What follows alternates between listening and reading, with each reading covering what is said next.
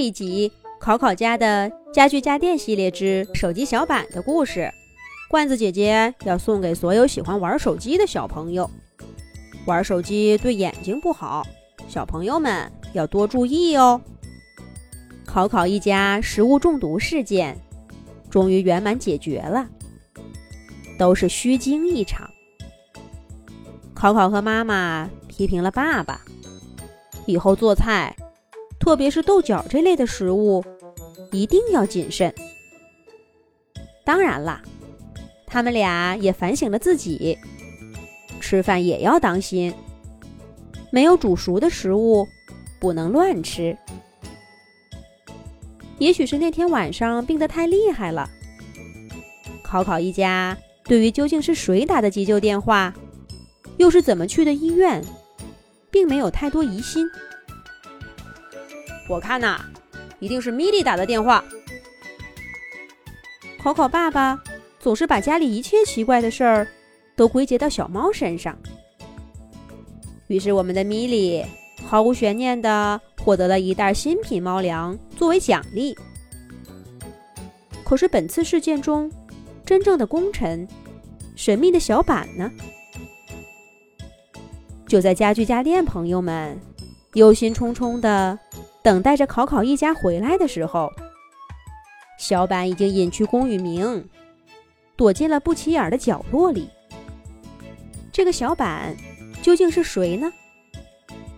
说起来话长了，他呀，其实也是一个手机，而且比家里大多数家具家电的年纪都要大，因为他是考考爸爸上大学的时候用过的手机，连小板这个名字都是考考爸爸给起的呢。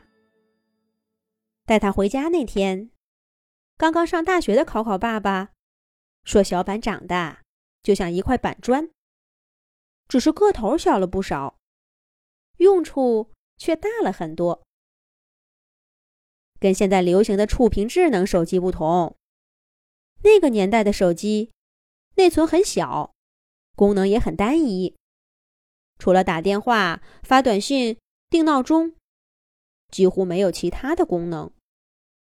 就连简单的文字信息，小板的身体里也储存不了多少，收的消息多了就得删掉一部分，要不然新的信息就收不到了。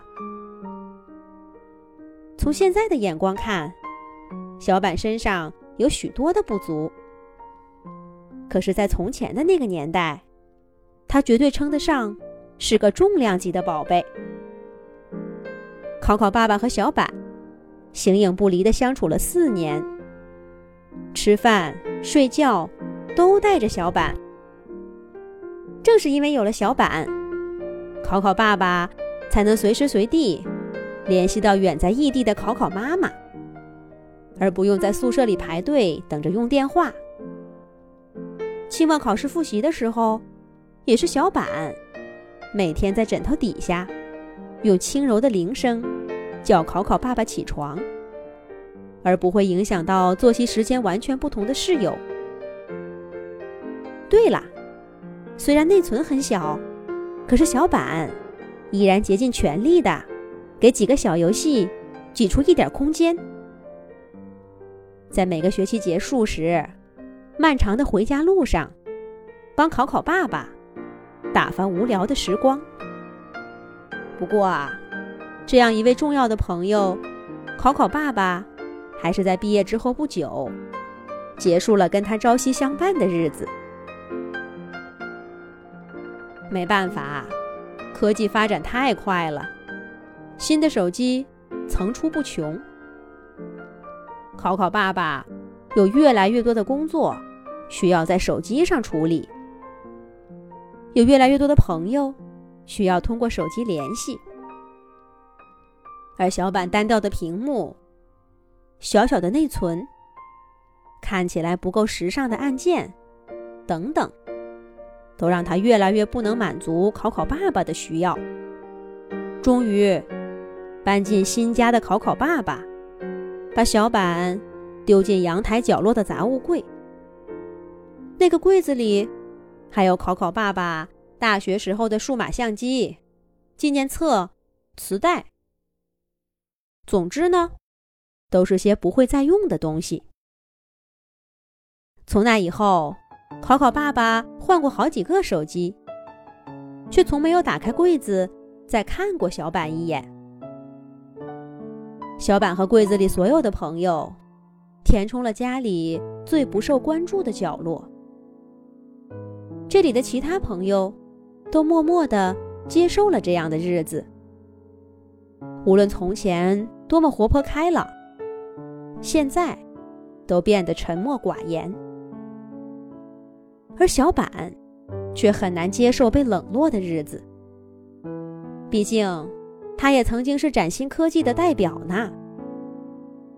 小板不愿意就这样落后于整个时代了。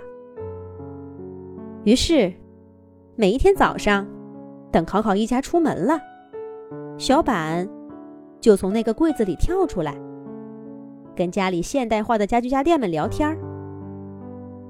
可他发现这些家伙的功能令他眼花缭乱，大家也不太乐意理他。柜子里面的老伙计都劝他说，别出去了，那不是我们的世界。可小板却不服气。终于有一天，小板跟考考爸爸新买的手机大吵了一架。从那以后，小板就性情大变了。这又是为什么呢？下一集讲。